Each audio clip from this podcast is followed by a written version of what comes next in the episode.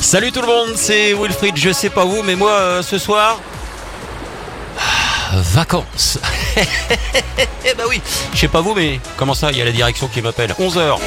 Les tubes et l'info 100% Bonjour à tous. Un incendie s'est déclaré cette nuit dans un immeuble à Villeneuve-sur-Lot. Les secours sont intervenus à 1h45 du matin au centre-ville. L'appartement de 60 mètres carrés a été entièrement détruit par les flammes. L'intervention des sapeurs-pompiers a évité la propagation du feu à deux autres appartements voisins. L'incendie a fait quatre victimes, dont deux policiers et un homme de 34 ans retrouvé dans l'appartement. Ils ont tous été intoxiqués par les fumées et transportés à l'hôpital. La quatrième personne n'est pas blessée. Les orages ont bien euh, traversé le sud de la région comme l'a annoncé Météo France hier.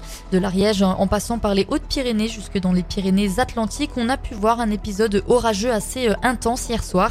Les orages ont provoqué des inondations à Bagnères de Bigorre et deux coulées de boue dans le secteur euh, du lac d'Estaing et à Chust.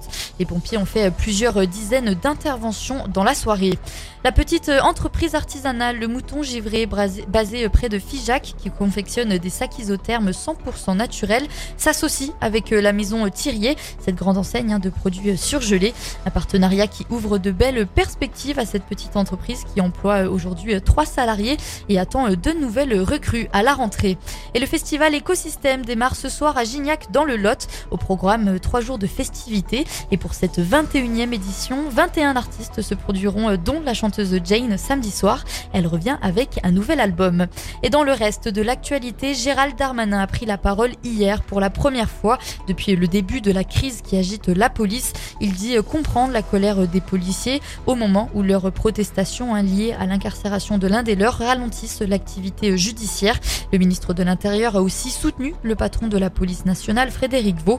Pour rappel, un de leurs collègues marseillais de la BAC est soupçonné de violence sur un jeune homme lors d'une intervention hein, qui s'est déroulée pendant les émeutes début du mois de juillet.